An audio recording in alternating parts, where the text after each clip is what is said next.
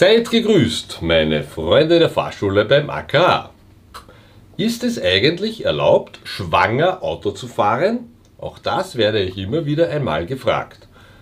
Äh, der Gesetzgeber sagt grundsätzlich, man muss sich jederzeit in einer solchen geistigen und körperlichen Verfassung befinden, sodass man die Verkehrsvorschriften zu befolgen und das Kraftfahrzeug zu beherrschen vermag.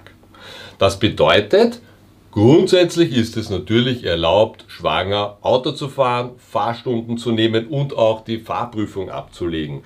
Schwangerschaft ist keine Erkrankung.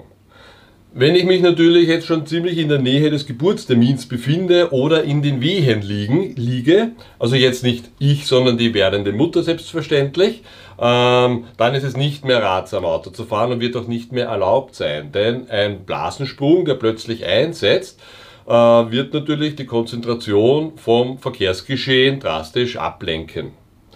Ähm, solange man sich also wohlfühlt, äh, einem nicht zu oft schwindlig wird ähm, oder nicht zu oft, man nicht zu oft an Übelkeit leidet, spricht einmal grundsätzlich nichts dagegen, auch schwanger Auto zu fahren.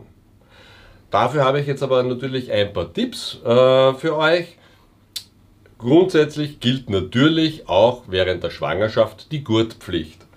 Denn die größte Gefahr für das, für das ungeborene Kind ist der ungeschützte Aufprall des Bauches gegen das Lenkrad.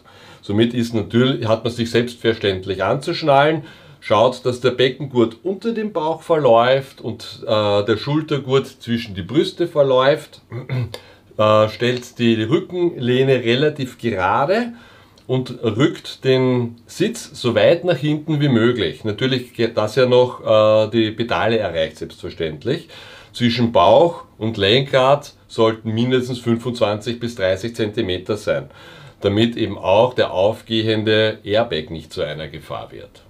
Darüber hinaus ist es natürlich, liegt es natürlich auch an der Hand, auf der Hand, wenn die Mutter nicht angeschnallt ist und sie ist anschließend schwer verletzt oder sogar tot, dann nützt das natürlich dem ungeborenen Kind gar nichts. Daher geht natürlich der Schutz der Mutter vor, hat oberste Priorität. Solltet ihr in einem Unfall verwickelt sein ja, und sei er auch noch so klein und so unbedeutend oder habt ihr eine Vollbremsung hingelegt, dann geht bitte jedenfalls zu einem Arzt und lasst euch durchchecken und lasst auch das ungeborene Kind durchchecken, ob eh noch immer alles in Ordnung ist.